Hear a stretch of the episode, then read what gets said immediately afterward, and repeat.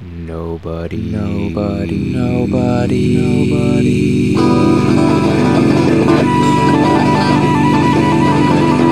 Nobody reads short stories. Hi, everyone. I'm Megan, and welcome to another exciting episode of Nobody Reads Short Stories, the podcast where we read short stories so you don't have to. You can find all of our previous episodes at nobodyreadsshortstories.com. Tonight's episode features Macro Neurotics by Lisa Kotin, which is the story of a woman who drops out of college and life in general to live in a macrobiotic study house in Boston to try and quit sugar. So, without further ado, here is Lisa Kotin reading her own story, Macro Neurotics. Content warning this episode discusses eating disorders. I waken after yet another night of debauchery. A bag of Pepperidge Farm Milano chocolate filled cookies, two sesame bagels with peanut butter, a bag of peanut M&Ms, a pint of mint chocolate chip, and cheese. Lots and lots of cheese. Real cheese, though, not the fake Velveeta crap. I was raised in a health food house. I avoid junk food. In the fall of 78, there's little talk of eating disorders, but I know something is wrong. Nobody gets that I have a problem because I'm nowhere near fat. I'm also not anorexic, nor am I bulimic. The only explanation for my thinness is my rocket speed metabolism, my dancer esque physique, and fasting after I binge. Plus, I worry a lot. That must burn a few calories. I clench my jaw, swallowing repeatedly to squelch the wall of nausea that rises up the back of my head. My pupils pulsate, probably from all the fat, sugar, and shit lodged in my gut. I have a cramp in my lower right side, a pocket of pain that gurgles when I press down into it. It started after I left home three and a half years ago at 17 and began sugar binging. The family doctor called it irritable bowel. He got that right. My bowels must be pissed off and stingy too, considering I only take a crap about once every two weeks. I don't want to have to take a crap. It's so menial. I don't want to have to pull down my pants and see that subtle but developing roll of womanly gut in those slightly wider thighs that didn't used to be there. I don't want to have to sleep or breathe or chew. A chiropractor told me I was full of shit, literally, and sold me a can of volcanic ash shake mix for 25 bucks. I never tried it. I'll shit when I'm ready. People always say that people with eating problems have no willpower. I'm the willfulest fucker I know. I tell myself I'll quit binging when I get diabetes. I heard somewhere that diabetes makes you dizzy. So after a binge, I always roll my eyes around inside my head to make myself dizzy so I can make sure it stops. Otherwise, it might be diabetes. Of course, my biggest fear is cancer. At this time, no one's talking about the cancer sugar connection, but I have my suspicions. Or maybe I just go to the darkest place. Actually, I don't just go to the darkest place, I live there. I own real estate. I should be happy. I'm living my dream, rooming in an old farmhouse and working with a professional mime troupe in a small New England town. Well, semi professional. Everybody knows there's no money in mime. My parents are supporting me, but I really should be happy. I chose to be here. I've already dropped out of two colleges, worked with three performing arts programs, lived in seven different cities, and only just turned 21. For my birthday, my mom sent me $25 cash. I spent every dime on sugar before noon, alone. The only person who gets my problem is my sister, Sarah. 14 months my elder, Sarah has always been my higher power, my heroine. As my Brooklynese father used to say, if Sarah jumped off the Golden Gate Bridge, Lisa would follow. It's true. I'd put her a needle and shoot her in my arm if I could. Instead, I turned to sugar and then to her to save me from it. I can't stop binging, I cry into the phone to my sister. She recently quit sugar under the guidance of a hardcore Japanese healer. He put her on a strict diet of brown rice and some putrid smelling medicinal teas, and her bladder infections disappeared. Not a granule of sugar has crossed her lips since. The pain in my side won't go away. I don't know what to do. Sarah tells me about a macrobiotic study house in Boston. She suggests that I check myself into sugar rehab so the food Nazis can kick my ass and cure me. It will be macrobiotic lockdown. No white flour, no milk products, no animal fat, no caffeine, and no sugar. Those macros know sugar is the devil, even more than booze or cigarettes. It's the ultimate yin. Meat is the ultimate yang. In the middle of the food scale is brown rice. Brown rice is like their god. Chew your rice, balance your diet, and you can solve any problem, cure any pain. Your lover just dumped you? You're too yin. Eat root vegetables and red azuki beans. Got a migraine? Too yang. Try stewed apples with barley malt. Got heartburn? Lost your job? Got a brain tumor? Find your balance. Chew your rice. Chew, chew, chew. As for me, I am yin incarnate.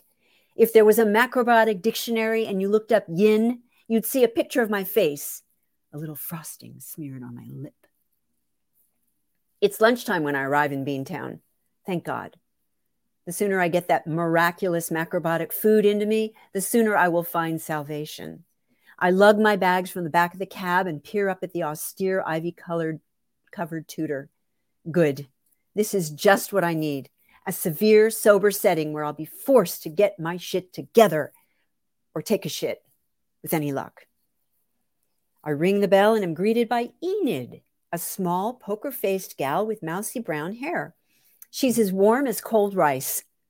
Hi, I mutter. I'm, um, Lisa? I, uh, I know that, she says, looking slightly disgusted. We're expecting you. Oh, great, I say, reaching for my bags. She stops me and points to my feet. Remove your boots first, she instructs. I learn it's a house rule to prevent tracking in dirty snow along with the bad vibes of the civilian omnivore world. I remove my boots and follow her through the dark, wood paneled vestibule that spills into the large, dimly lit dining room. There, about a dozen sallow faced, scrawny men and several beefier looking women are seated on floor pillows around a long, low, Japanese style dining table. There is no conversation, just the steady sound of chewing, the occasional chopstick gently tapping the side of the bowl, and a sporadic smacking of lips. Enid leads me to the end of the table where her husband, Marty, sits cross legged, chewing away. When I called to reserve a space in the house, I told Marty about the sugar and the side pain. He said he was sure macrobiotics could help. I hope he's more welcoming than his wife. This is Lisa, she flatly states, then zombies off. Welcome, Marty says, and motions for me to sit across from him.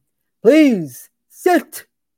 He reminds me of a younger version of my dad, only with hair and enlightened. Taking my seat, I'm amused by the juxtaposition of this gruff, frizzy headed, obviously, I assume, ex Brooklyn Jew sitting cross legged, chomping open mouthed on the allegedly sacred food. He should be eating bagels and lox, wiping cream cheese from his lip with the back of his sleeve. Enid returns to slide an empty bowl and a pair of chopsticks before me, and Marty gestures to the bountiful spread.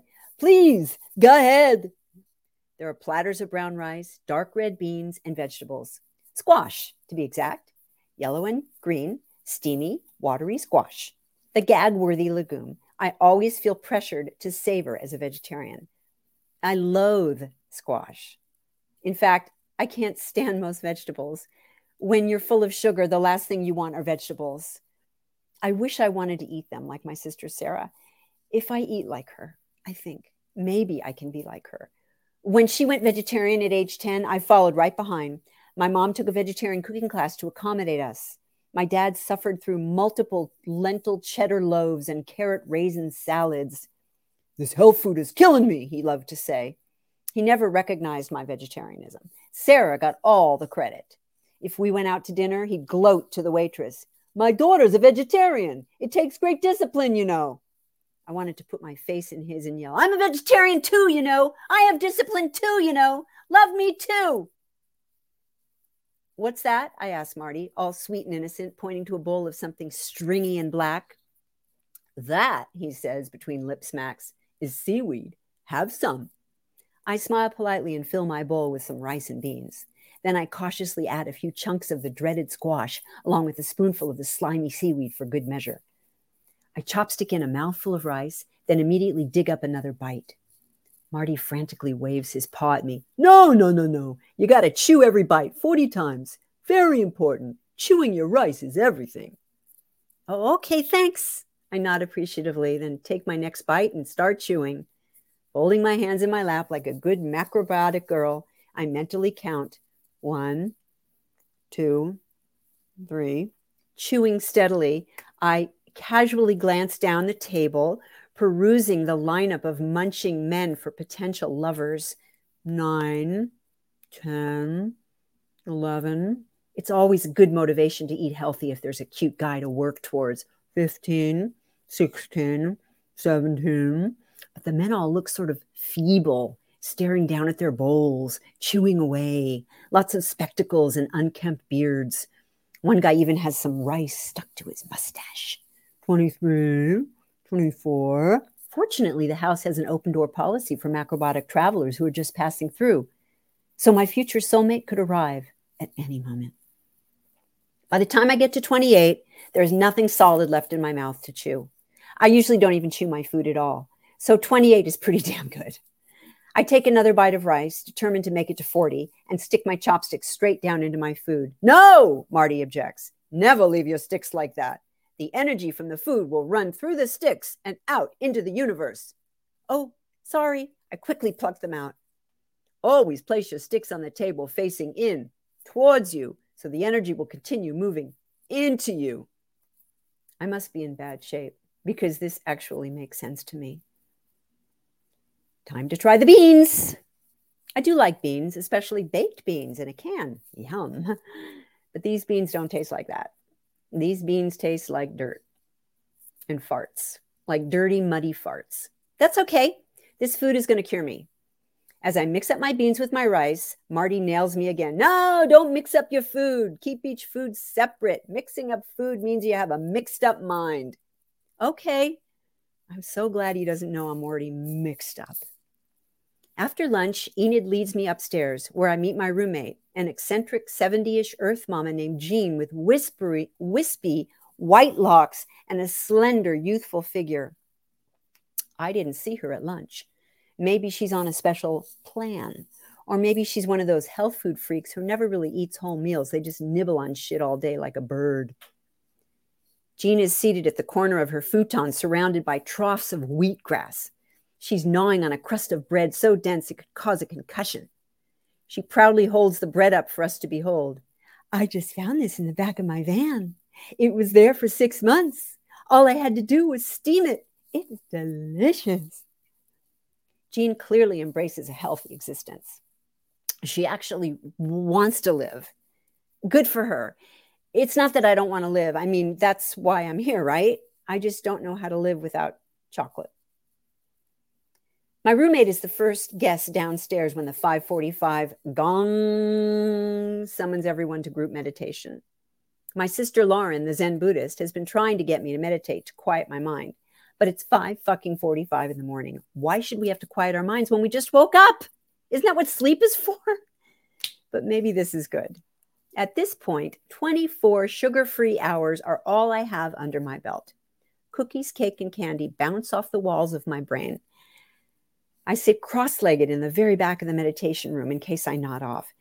But the scent wafting from the kitchen intrigues me. Um, what's that smell? Is that what I think it is? Why it smells like chocolate chip cookies. Um, it's not cookies. In fact, it is oatmeal, the thick, pasty, steel cut kind that sticks to your ribs for years and there's more squash, which people actually eat for breakfast. At least it's baked pumpkin squash, so it's less watery. If I stick to the diet and never eat sugar again, I'm sure I will learn to love squash as well as all legumes. Not if, when. As long as I don't leave the house and venture out into the world of evil yin, I'll be safe. Every day after breakfast, there is the preparation of lunch. Enid solicits kitchen volunteers. Helping out is part of the deal. I now have three whole sugar free days. Woo! Three days! This is the longest I've abstained from sugar since I left home. But I'm getting antsy. I raise my hand to volunteer. It will keep me out of trouble. Besides, I want to be good. And there is so much to learn. Like, you don't need to refrigerate cooked rice. You can just keep it in a bowl covered with a damp cloth for up to three days. If you can't, if you cut carrot slices on the diagonal rather than straight across, every slice will have an even mix of yin and yang in every bite. Stewed pears with just a few drops of brown rice syrup will satisfy any sweet tooth. Yeah, right. Several other eager macro beavers and I watch as Enid picks up a kitchen knife that probably weighs more than her and irately whacks the stems off a bunch of green, giant green kale. We're having shrubs for lunch. Excellent. She measures out several cups of brown rice so carefully you'd think it were Tiffany crystal. One grain, 10,000 grains, she says. In other words, don't fuck with the rice. She pours the precious grain into a pressure cooker and hands it to me. Fill this with water and then we'll rinse it. Careful. I am so nervous as I take the pot that my hand slips and I nearly drop the whole thing. Woo, she glares up at me like I'm the yin devil. It's amazing how someone half my size can make me feel so small. Sorry, I say, grimacing exaggeratedly, and proceed to fill the pot, staring, mesmerized, at the faucet water as it flows over the multitude of treasured grain. I want sugar now. Three days of pasty grains, beans, fart inducing cabbage, kale, and other cruciferous crudités have made my gut feel like an atomic bomb factory. If I swallowed a lit match, I'd blast to the moon. I wish I could fart, but I'm so blocked up, even the farts can't find their way out. The only thing that will cut through my wall of gas and shit is sugar, pure, unadulterated sugar. Maybe a drop of brown rice syrup will do it. It's worth a try. I'm too afraid of Enid, so I wait until we are done and the kitchen crew disbands. Once I am sure Enid has gone upstairs, I slip into the pantry. If anyone sees me, I'll just tell them I'm making notes on how to set up a proper macrobiotic pantry. In 30 seconds, I managed to choke down two heaping tablespoonfuls of disgustingly sweet brown rice syrup. I grab the sesame tahini butter and spoon in a glob into my mouth, followed by another helping of the syrup, trying not to choke to death.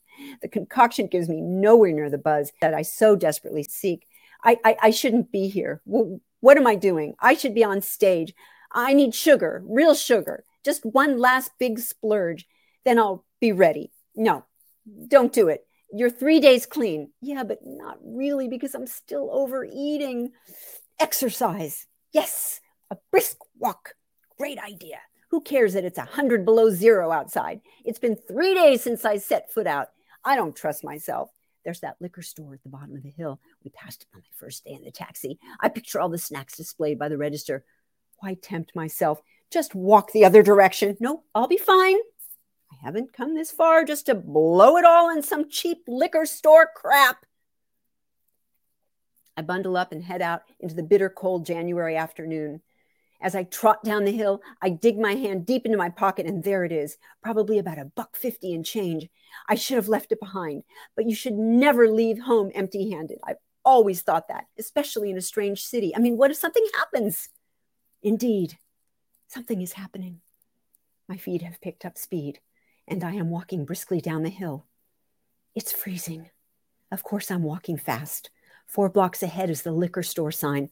I'll just pop in to warm up. What if someone from the macro house sees me? Maybe they'll think I'm an alcoholic. That's better than being a sugar junkie. Even Michio Kushi, the almighty leader of the macrobiotic community, drinks whiskey and smokes like a chimney. He says if your diet is clean, you can do that. Too bad I'm not a drunk instead. There are going to be Snickers bars. My gait quickens. Slow down, honey. Maybe I could just have one. Like a normal person, I break into a light jog. Am I really doing this? Doing what? I'm just getting some exercise. but I know well, full well, the only thing I c- that can pry off this serpent that is strangling me from within is sugar. As I bite into the milky smooth chocolate coating, it will crack apart, giving way to a sleek strip of caramel just below the surface. I am running at full speed down the hill, running to satisfy a raging sugar hard on before I implode. The liquor store electronic bell dings as I enter. And there they are, lined up neatly on the shelf just below the cash register. Hershey's, Mars, Kit Kat, open wide for Chunky. Actually, my mother never allowed Chunkies, something about a rat hair. Hallelujah. I have enough change for a Snickers and a Milky Way. I procure my goods and rush back out, holding off tearing into a wrapper until I am fully outside so the clerk won't see me, just in case he knows someone at the macro house. He'd call up there and describe the crazy lady with the big nose and the dark hair who couldn't even wait to open her candy until she was out the door. My heart flutters. My mouth fills with drool. Rip goes the sleek brown Milky Way paper. And there it is, all firm, all fine, all mine. My teeth settle into my first bite, and at last I am home. Oh, how I missed you. Your thick, smooth bed of chocolate, caramel, and pillows, soft nougat, right here, right now. This is everything I know and need and want. I could live inside this bite forever. I pull up my green parka hood to conceal my bulging cheeks from the passing cars, just in case any of the drivers are headed to the house. It's like I'm having sex out in public, like I'm walking down the street, screwing as I go. By the time I reach the corner, I've demolished my Milky Way. I cross the street, head up the hill, and nearly smack into a light post as I look down to tear open my Snickers. This time I will try to chew each bite 40 times, or at least 10. Oh, fuck it. I'm two blocks away. I must demolish my contraband before returning to the house.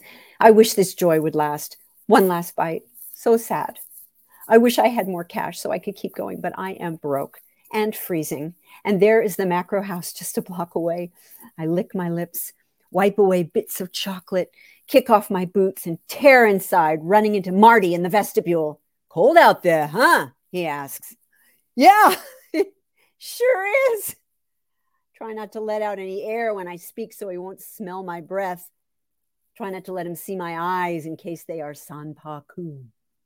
That's what the macros call it when somebody is imbalanced, like from drugs or booze or sugar. The eyes have more whites below the irises than above. Macrobiotic teacher George Ohsawa predicted the deaths of Marilyn Monroe and George Kennedy because he said they were Sampaku. He said Charles Manson has it too. Keep your eyeballs open, Lisa. Keep them even. So how's it going? How you feeling? Marty asks. Pretty good, I say, because actually I do. Right now, I feel fan fucking tastic. Well, you look good, he says, nodding his head. I hope he's not attracted to me. Enid would find out and she'd poison my beans for sure. But Marty repels me with those hairy arms and that angry New York accent. I'm afraid he's going to start yelling at me like my dad. I don't know if it's the sugar and caffeine from the chocolate kicking in or if it's my fear of being taken out by Enid, but a peristaltic wave rises in my gut Thankfully, Marty moves along so I can take legitimate refuge in the John. The eagle has landed. Back in my room, my roommate Jean is meditating. I lay back on my futon and stare up at the cottage cheese ceiling, trying not to let my arms touch my body, just in case it is finally fat. I grab my journal and quickly record every morsel of food I consume today. One bowl of oatmeal, a baked apple, some pumpkin seeds, two pieces of rice bread with tahini, a bowl of miso soup, a bunch of noodles, five rice cakes with tahini, a bunch of brown rice sprinkled with seaweed salt, some cabbage, some carrots, a few big spoonfuls of tahini with brown rice syrup, an S and an M. That's Snickers and Milky Way, recorded in code, just in case. I should write how I hate myself for falling off the wagon how I hate my body, how hopeless I feel that I will ever quit sugar. Instead, I write, in a little while, I will have a wonderful, healthy dinner and I will attempt to chew my rice 40 times every mouthful. That will bring me back to center. I just want to be balanced and centered. I also want to start a movement theater company and become famous for my solo theater pieces and fall in love. But first, I must stop eating sugar forever. There. I'm done. I will never eat sugar again. Again.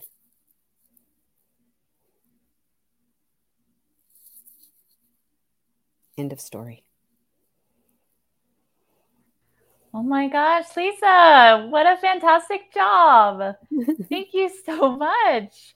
So, um, we are going to have you leave us for a bit Okay. and we're going to talk about you, not behind your back because you'll be listening. And then we will come back and do an interview a little bit later. Okay. Sounds good. All right. So now I want to introduce our special guest. He's someone that you guys should be familiar with. So tonight we have Jeremy Ray with us. Yay! Let's bring Jeremy on. Oh my gosh, it's the invisible Jeremy. There he is. Oh my gosh. Welcome back, Jeremy. We're so excited to have you on the show. Me too. I didn't exist until this show. I don't know what happened. It's like it's like that show Severance. Like Yeah, I know. I know. It's like you had to come back for as a as a special guest so that you could be in existence again, right? You were like out there floating in the ether. Megan, can you please not turn this off again? I I, I like existing. okay. Okay. We'll just leave it running forever. So how about that, Lisa? Isn't Lisa fantastic? Now, wait, before we start talking, I have to set cranky because you know how we get. Um, Oh, this is oh for people who are new, this is the best. I hope it still works. it So, still works. Backstory: Megan will set this timer. She's gonna forget about the timer. That's our goal: is to make her forget about the timer, and then she'll Uh-huh. freak out when the timer goes off. Yeah, it's Jeremy's favorite thing. It's not favorite. necessarily my favorite thing. But it's Um, it's also gonna be yours. yeah, it'll be your favorite thing. Megan's Uh, taking one for the team right now. I always take one for the team. That's that's what I do. It's it's part of my job, but that's okay. I'll do it. So Lisa, I so Jeremy, to full disclosure, Jeremy and I both know Lisa from our a regular writing group. And we've known Lisa's work for a really long time. So I am so excited to have her uh, to feature one of her pieces on the show. And she's a fantastic performer, as you guys just heard. So good. And I mean, what a fantastic job, right? Like, I just love how Lisa it just embodies whatever she's reading, and she's so like full of life when she's reading it. Yeah, she makes me feel conflicting things at the same time. I'm laughing. I'm sad. uh, a, a lot of things. Well, I think that's because when her work is very authentic and she's, you know, you really feel like she's speaking to you and telling you, the reader or the listener or whomever, like, this is my personal story. And she's so forthright with what she's saying that it comes off as funny and heartfelt, but also like kind of gives you that punch where you're like, oh man, I really, I really feel what you're going through in your struggle. I literally felt what she was going through. My mouth, I don't do candy, but I was salivating. Like she was Yeah. saying Snickers, and I was like, give me that Snickers. Yeah, I know, right? And I just I love that whole sequence. I'm still her. doing it. She made I, I I think it's because she made it like understandably like bad. It was like you know like that dirty sex she was talking about like the sex in public. That's kind of how it is, right? You Uh-huh. shouldn't do this, but then you kind of want it more, right? Like Yeah, yeah. I mean, that's that's the way she sets it up. It's like you know it's you know it's wrong for her to do it, but you kind of want her to do it anyway because you want to see her do it. but also with that, uh, I really appreciated how honest Lisa was because it's something that I feel like a lot of people wouldn't understand. Like, you know, there's a lot of addictions where people are like, oh, I salute you, right? Like, you are trying to overcome an addiction, but like, sugar has this like connotation to it, but it's something that legitimately people are addicted to.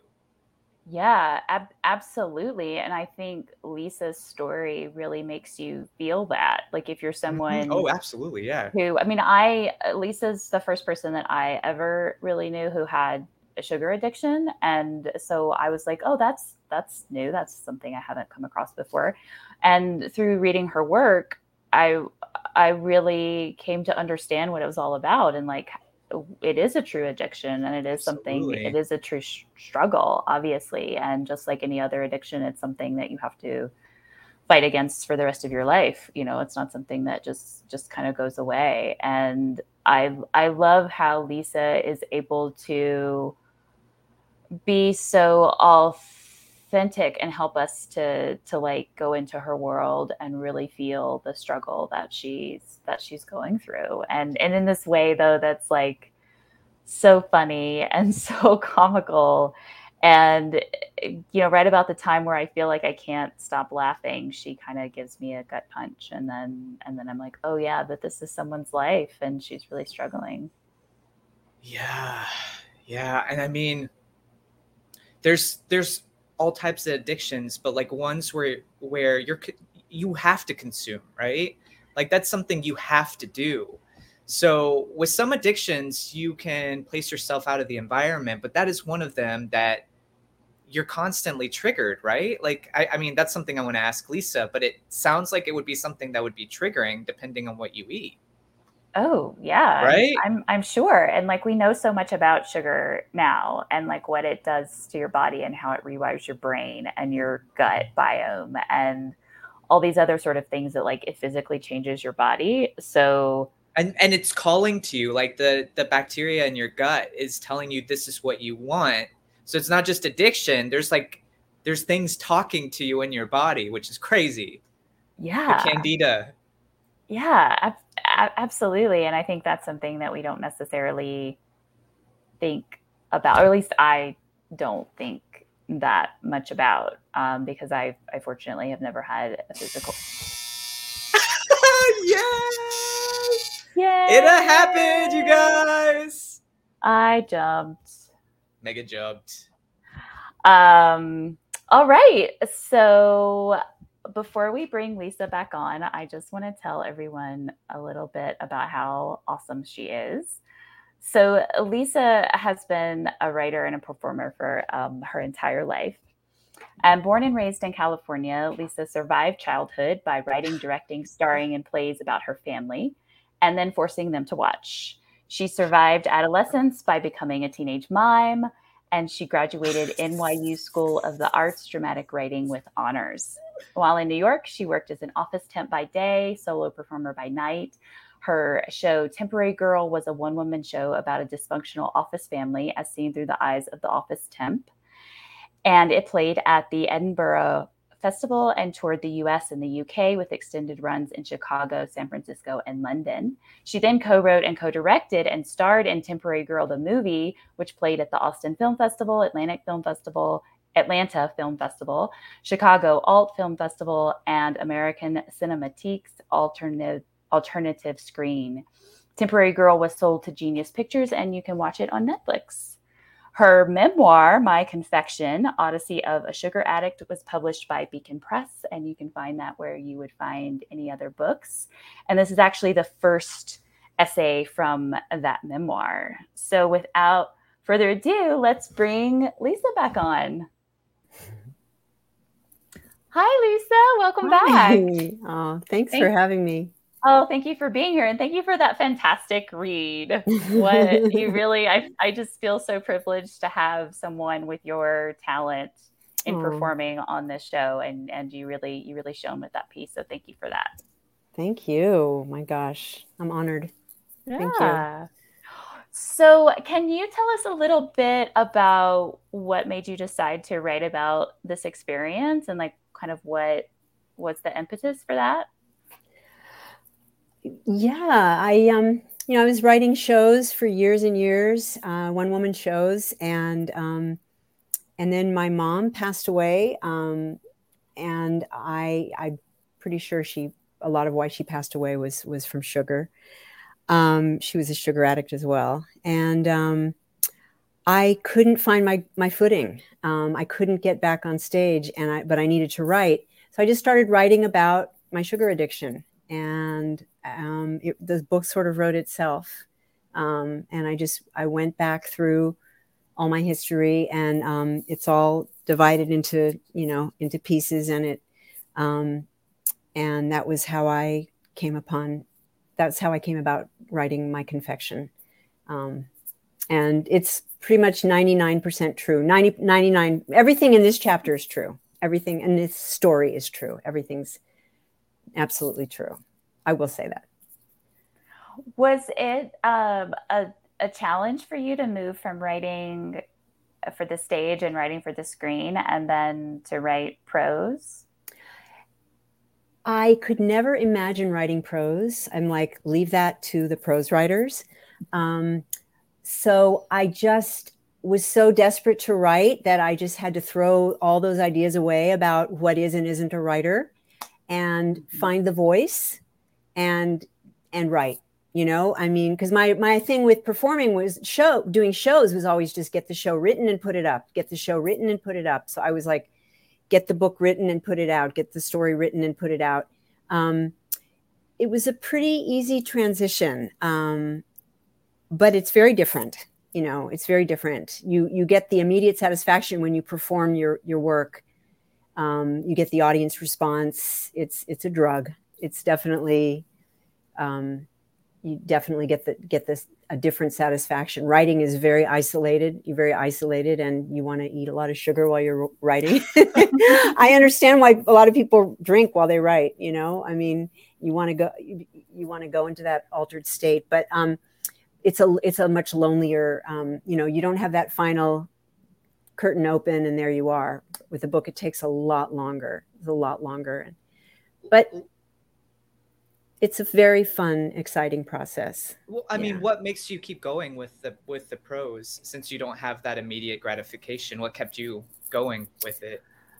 you know just the belief in the work the belief in the words the belief in the story and just the hunger to get it out just the hunger to get it out you know want um, it is a performance. You know every book is a performance. Um, every book is is is every story is is is a performance on the page. Um, and i just i never um, i never thought i could do it but i i um, it it. just it, it it wrote it. It wrote it you know. I sort of i've sort of i've thought of I, I didn't think of myself as a, a channel. I, I do think now that I was I'm like a channel for what I write. I can, if I sit down and try and write, I'm screwed. Same. Yeah, yeah, yeah. Right. Yeah. Uh, Can I do one more question? yeah, please go ahead.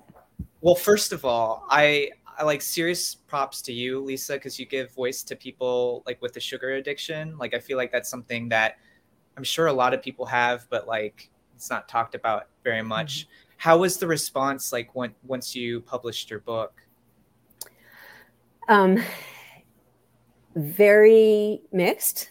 Um, I think people wanted a solution. Some some people wanted a solution, and I didn't offer a solution. I only offered my story. I'm not a self help writer. I don't write self help books. I write stories.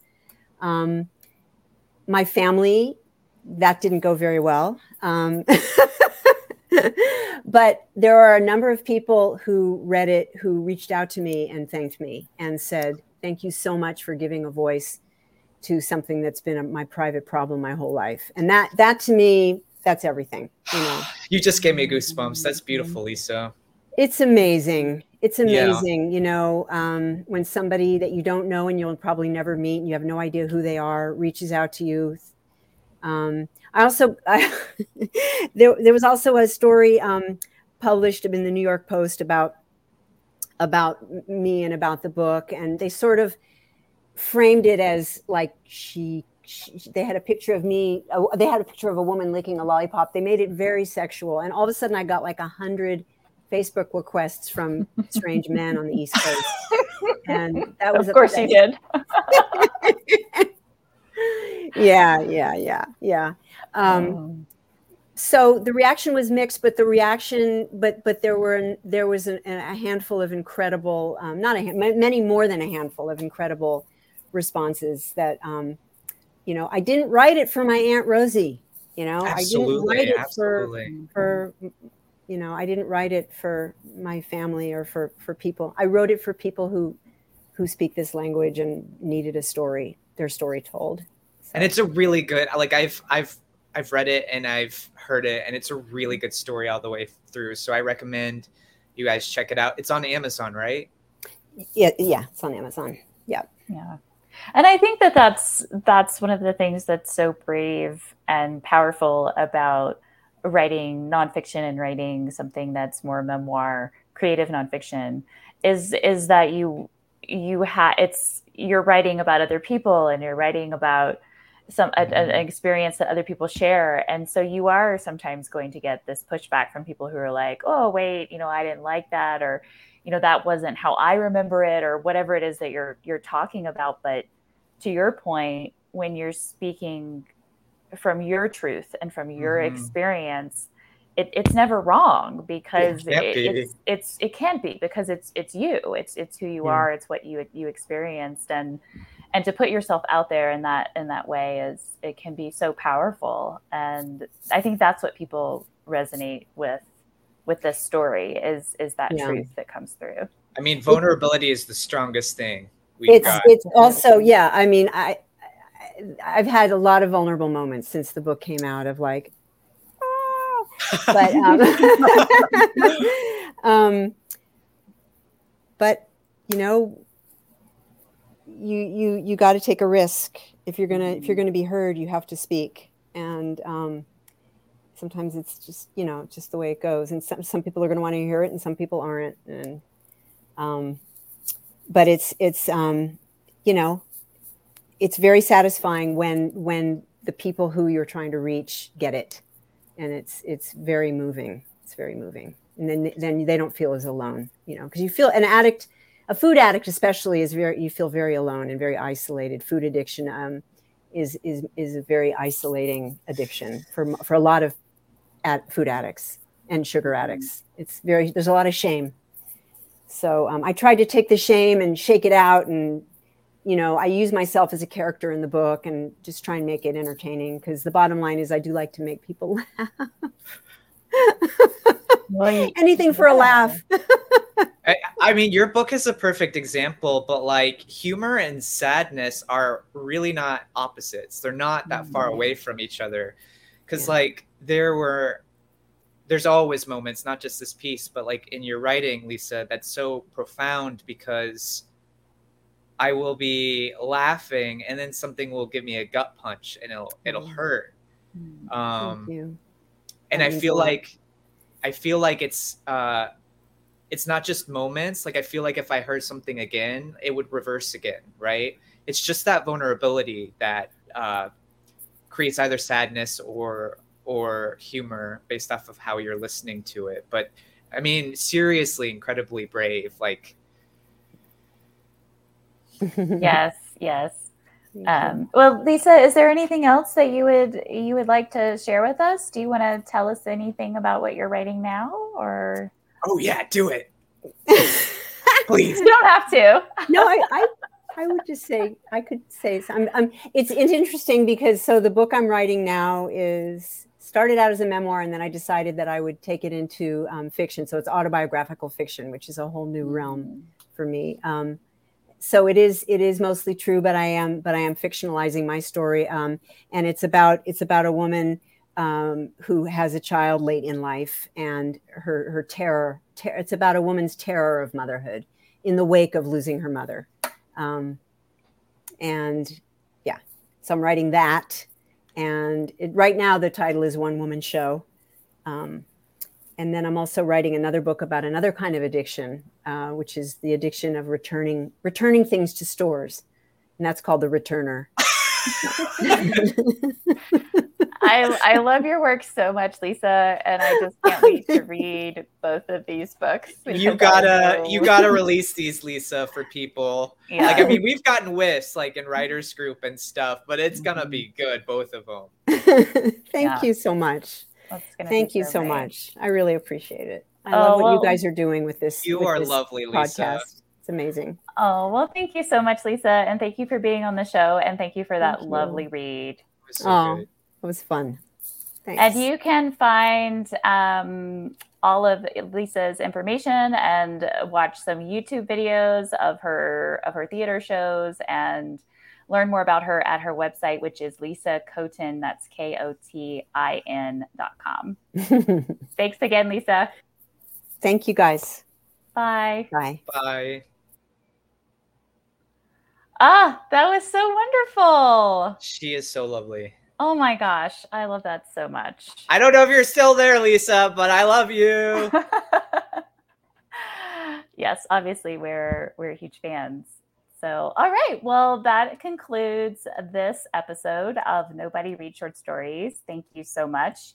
You can find all of our previous episodes at nobodyreadshortstories.com and you can download all of our episodes on Apple Podcasts, Stitcher, Google, Amazon. Uh, we're we're everywhere. So Everywhere. download us and take a listen. And uh, thank you again for Jeremy for coming back on and and joining the fun again. It's lovely to see his face.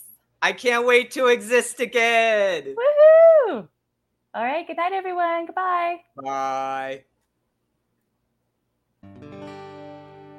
No one reads short stories anymore. I really don't know what they're written for. Go write a short story and throw it out the door. Cause no one reads short stories, funny, sad, or gory. No one reads short stories no one reads short stories